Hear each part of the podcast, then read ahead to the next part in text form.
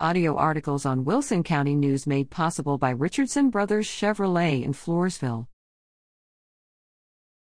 Harper named to UT Tyler Honors List.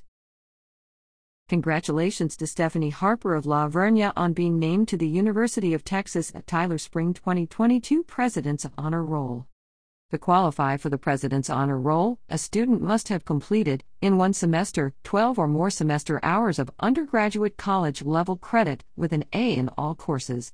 To be considered for this recognition, a student must qualify as a matriculated student pursuing a first bachelor's degree.